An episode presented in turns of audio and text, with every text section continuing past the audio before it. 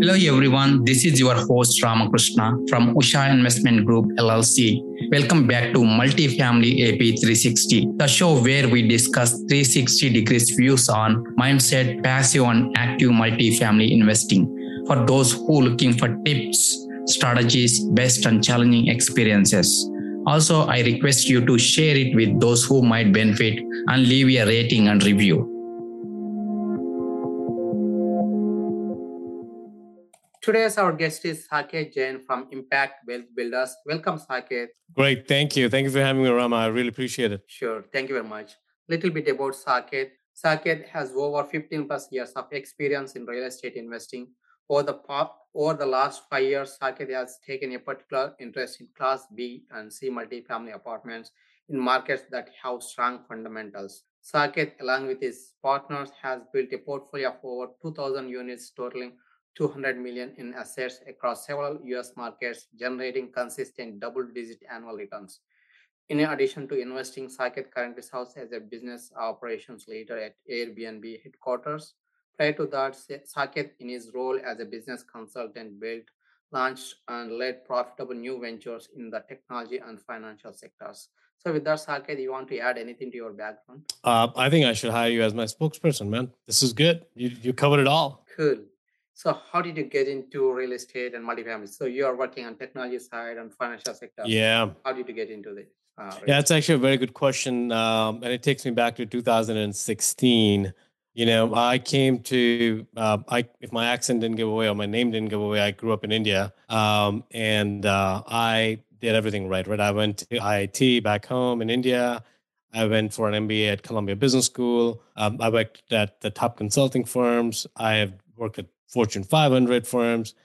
Everything was done according to the script Rama. You know, back in 2016, uh, a decision was made by my then employer to essentially fire the entire team that we had. Um, and that's really what changed the whole thing for me because, you know, as an immigrant, I didn't want to be in a situation where my financial decisions, my financial future is getting impacted by 5, 10, 15 people in a boardroom who really don't even know what my life is about, who am I, what my performance is. It's all about what works for the company. Uh, and that that really what made me flip my script as in what works for Saket? Let's ask that question first. What works is for his family, for his immediate uh, responsibilities, and that's when I started looking for opportunities where there were more cash flow, where I could grow my wealth, and if certain decision, which I have no control on, or to no fault of mine, if if this decision were ever to be made again, I don't have to, uh, you know, take my kids out of private school, move in with my in-laws, move different states, um, go through the process of shame and guilt and everything else. That's really what launched my career and uh, my trajectory into um, uh, multifamily. Great, great. Thank you. Thank you for sharing that. That definitely that positively impacted your life. You know, yeah, yeah. It didn't seem like that uh, when it was happening. It was very painful, uh, but I'm glad. I'm glad looking back that that happened to me. If it didn't happen to me, I wouldn't have. Uh, I would have lived the life that that I thought was perfect. Okay, okay, got it. So, share me like how is your you know real estate journey and mm-hmm. what kind of challenges you faced early early part of your career? You know. Yeah, definitely. So you know, as um, making a decision is very easy executing upon that decision sometimes is harder, right? So it was very clear for me, real estate is a journey, is path for me for financial freedom. However, I had no idea how to get there, right? I mean, we had a few uh, single family homes, condos, townhomes uh, that that we had purchased along the way, me and my wife. However, most of them were purchased for cash appreciation, not necessarily for cash flow. So the first easy decision was let's dispose of of of, uh, of, of some of the condos that we had and let's convert them into cash, positive cash flow producing assets. So we did that. Uh, bought some turnkeys, bought some uh, fix and flips, did some work there. Well, very quickly I realized, uh, Rama, that if I, if I need to scale my portfolio to a point where it's going to have a positive impact for me and my family, in terms of financial uh, financial perspective, it's going to take me lifetime, right? It's going to take a lot of effort to get there. Yeah. Um, so that's when I started looking at other opportunities and and started talking to my ecosystem, both within and without, uh, because I started reaching out to mentors, coaches. Uh, I think you and I know a few people in common. Just every path led to multifamily for me. I'm not saying that was the only path available for everyone. I'm sure there are other paths as well, but for me, multifamily spoke to me, right? So that's when I got into it. And my journey has not been easy. My first deal was a deal that I, fortunately or unfortunately, underwrote entirely by myself, found by myself, negotiated, closed, uh, closed a loan on that, and everything was done by me as an individual. And I put the team together for it. It took me, it, it really took five months away from my life. I was still employed. I had a family. I have two little girls, seven and nine year olds, uh, or back then a little bit younger. So, and I didn't see my wife. You know, when the and the deal fell through. Right. So towards the three weeks before the deal was about to close, the deal fell through. So that's when I realized that um, you know I need to figure out more. There's more to learn. There's more to it than just uh, doing it on paper. And I started partnering with uh, other other successful syndicators who are who have experience beyond me beyond my experience right? That's really where my journey was and since then i've been partnering along uh, several co-gp deals now. Uh, there's a deal that we have currently going on. I'm not sure if that's going to be active when we release it. It's a 252 unit deal in south carolina myrtle beach. Um, if the if the podcast release date aligns with our close date i would love to talk to somebody about that as well. Awesome awesome so uh, you have technology background, uh, engineering, I think engineering background, and also you did MBA and also worked on financial and technology sector. Mm-hmm. And also you did some, you know, flips and uh, you know, uh, I mean re- rental units like single family condos mm-hmm. and stuff. So what are the lessons you learned from that and implementing into your multifamily syndication? The biggest lesson that I could think of is really Rama about you need to be clear on what you want. Right. I mean, there's there's several ways to get you there and along the way, if you're not clear what you want, you're going to get a shiny penny syndrome. And for those of you who don't understand it, it's like um, if you've ever seen a squirrel, they're never still, right? They're always looking for something next. They're never ha- they're not content. They're never happy. They're never only focused on what one thing that they're focusing on. It really your attention becomes like a like a squirrel. Where today Rama told me something is good, I'm going to go do that. Tomorrow I meet somebody else. They told me that is good. I'm going to do that. Day after tomorrow, something else, right? You're not you're not focused on what what's going to get you there. And the problem the root cause of that is you're not really clear clear where you want to go. And if you don't know what you where you want to go any path will take you there. That's a pretty simple that's in a day just not it's not something i came up with. Uh, it's a well-known uh, uh, uh saying that you got to make sure that you have a path defined for you. The how will happen eventually but you need to be clear on where do you want to go and what does it mean to you? What price you're willing to pay. And when i say price i'm not talking about money. I'm talking about the sacrifice the family the um, the resources right? The mental power. Everything else is a resource for me. How many resources are you willing to commit to make that goal, to make that dream a success. I think once you have that, the how will happen for you, right? And also, it has to be connected to a bigger purpose, right? If you're basically saying, I want to be a billionaire or millionaire with M or a B, uh, that's okay, but that's a very selfish goal. And eventually, along the way, you'll realize that while you're accomplishing that goal and getting closer to it, you're not necessarily fulfilled or happy and the intensity of your commitment towards that goal is going to drop right? So if you can tie a bigger purpose around whatever you do you're i'm almost confident that even during the adversities your passion your commitment towards the goal that you're trying to achieve and the path you picked is not going to change. Like for us it's really educating kids in india right? We redirect all of our profits uh, to make sure that we can we can help kids in india being educated I'm not, not, I want to be clear. I'm not talking about kids like your kids or my kids. I'm actually talking about the grassroots level, right? Where they don't know where the next uh, more cell is coming, is going to, our food is going to come from. So we want to try and figure out how can we make a small dent in our existence where we can impact at least one life, hopefully more than that. And through education, where we can support them to make sure they can actually think about being the being the next generation of wealth builders rama right? We want to make sure that they are they're they're they're able to have the, the resources are made available to them where they can uh, they can educate themselves they can elevate themselves from the current situation and start thinking about hey i actually want to be a millionaire i want to be a billionaire. And right now they can't even dream that because it's an aspiration but it's not a real goal for them and we want to make it real for them got it yeah thank you and why before how you know and the why before how. Yeah, you said it correctly. Yeah. And I'm actually going to steal that. I've never used that before, but I'm going to steal that. why before the how is very important. Yeah, and also bigger purpose. What is the purpose behind you know doing stuff? Yeah, thank you. Thank and you know that's that's not going to happen overnight. It's a it's a journey, right? Hopefully, I mean, thankfully, we know where our our life journey has showed us our purpose. Uh, but it's a very personal journey, and I would want to make sure that while things are going in your favor, because believe me, when you get laid off or when when adversity hits, you're not going to be in that mindset to think about your life's purpose. It's when the things are going well with you, everything is going as you had planned for. That's when you want to take a pause and ask yourself that question. And that's going to be the most productive question, most important question that you've ever asked yourself. What is my purpose? Not what is, why am I here, but what is my purpose that I want to serve? And that purpose may change, but at least at that moment, you have to figure out what that purpose is. got it. Got it. So from a mindset point of view, from uh, employee to investor, so uh, what helped you to change, you know, from in a employee to investor mindset point of view? How exactly you developed that mindset, you know? Yeah, so I think it's uh, it's it's the purpose. To be honest, uh, we asked ourselves the question: If I can always find a job, I knew that that that wasn't that wasn't gonna, not going to be a hard thing. Yeah. Um, it's just a matter of time. I knew I had belief in myself that I'll eventually find it. Once I got back to my senses, it took me about two to three months to um, go get over the depression, the anger, and all the negative feelings. Um, but once it happened, it was really more about what is that we want to do and how are we going to accomplish that? And when that goal, the purpose, the approach became very clear, then it was more about assessing the gap from where I was to where I need to go. Right. And both in terms of skills, mindset, temperament, ecosystem, strategy. I think thankfully for me, I was a consultant. I was all I was trained to ask these questions for somebody else.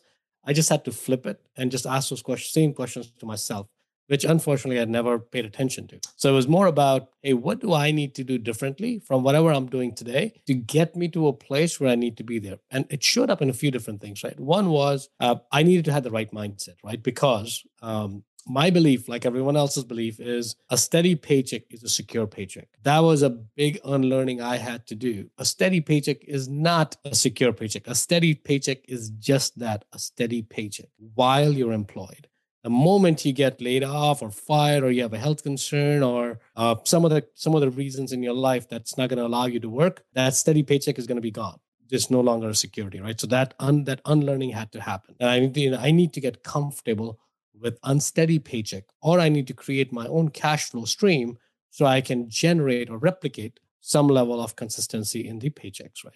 But it's never going to be consistent. An entrepreneur journey is going to be you're going to make a 30,000 today. The next four months, three months, two months, you may not make any money, right? And then you're going to make a 100K. So it's going to be ebbs and flows. And I, I wasn't ready for that. So I had to mentally train myself to get ready for that. Second is going to be, um, you know, at work, you may, depending upon your roles, you may be you may be uh, encouraged to be an individual contributor or a team leader in a very specific niche. You're gonna you're gonna focus on a lane and you're gonna stay in your lane. And in that lane, you're allowed to do whatever you need to do. But as an entrepreneur, one day you're a janitor, the second day you're a CEO, the third day you're a CMO, the, the fourth day you're a CTO, right? You're and, and and and on and on and on, right? You're basically playing different roles on every single day, maybe every single hour. You're switching your roles so you need to be mentally prepared for that as well. And and I I thank for I thank my life, right? Kind of like I have to because I had I had all the skills as a consultant to get there.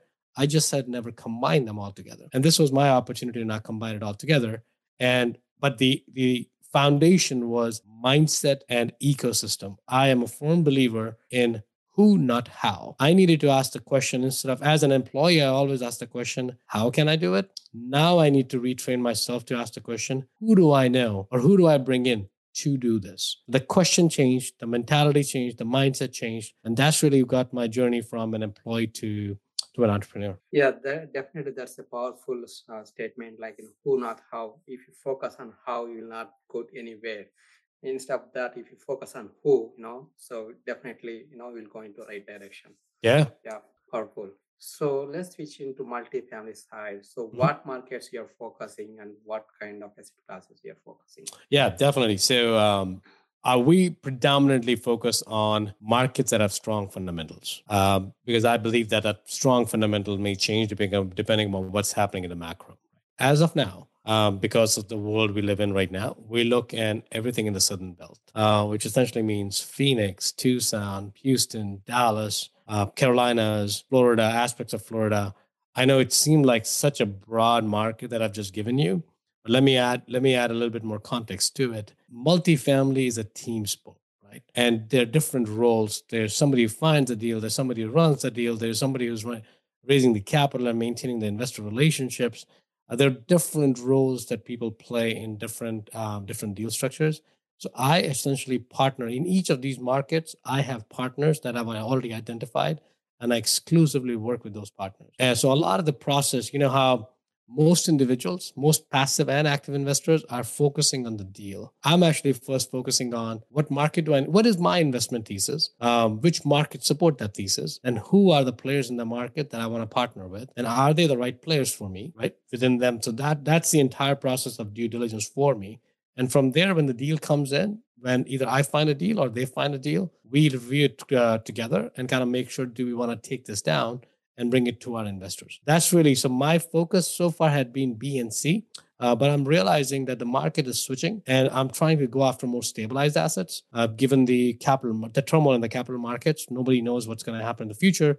So we're trying to figure out is there a way for us to um, buy a stabilized asset where we can get a fixed interest rate for the next five, seven, ten years to bring some certainty back to our investors and manage our risk that way. So right now, uh, this was going to be my first Class A acquisition. Uh, that doesn't mean my partners have not done Class A before. It's just mine first day for my first foray into that. And I think it's the right thing for the investors to get into uh, to diversify. I'm not saying Class A is right or Class B is right or Class C is right. Everything is right for a specific investment thesis. As long as your thesis aligns with that and your risk tolerance aligns with that asset class, it's a great asset class for you. Got it. So thank you for sharing that. Definitely, uh, multifamily is a team game, and and what role you're playing and what is your criteria in selecting you know teams? For me my role is as needed. I'm always the asset management part of the asset management team. I do not bring investors in my deal that i can that i have no that i don't have my hands in right? So that's a role that if somebody if a if a if a team comes along and they don't need asset management or they don't want me on the asset management team i'm not gonna I, that's not gonna be a good partnership for me that's one and the second thing is what I'm looking in a partnership is I'm looking for partners who have a good, better than me, the track record that's better than me, if not equal, right? We want to make sure that there's partnership that I bring something to the table and they're bringing something for me as well. I am a hands-on, active, um, active uh, uh, investor. So I make sure that I touch the asset, I touch the team. I am engaged in every single reporting that goes out. I'm basically part, part of the every except. So let's just say in a in a in a deal where I did not acquire the deal because there was a deal that uh, that was uh, the, the, other team that were acquiring it. I still underwrite the deal as if I was going to acquire it myself. Right? I just still do the market research. I was going to do that. I still do make the property visits. I still do all the comp analysis myself. I do everything myself to make sure that our, is my underwriting aligning with that their underwriting.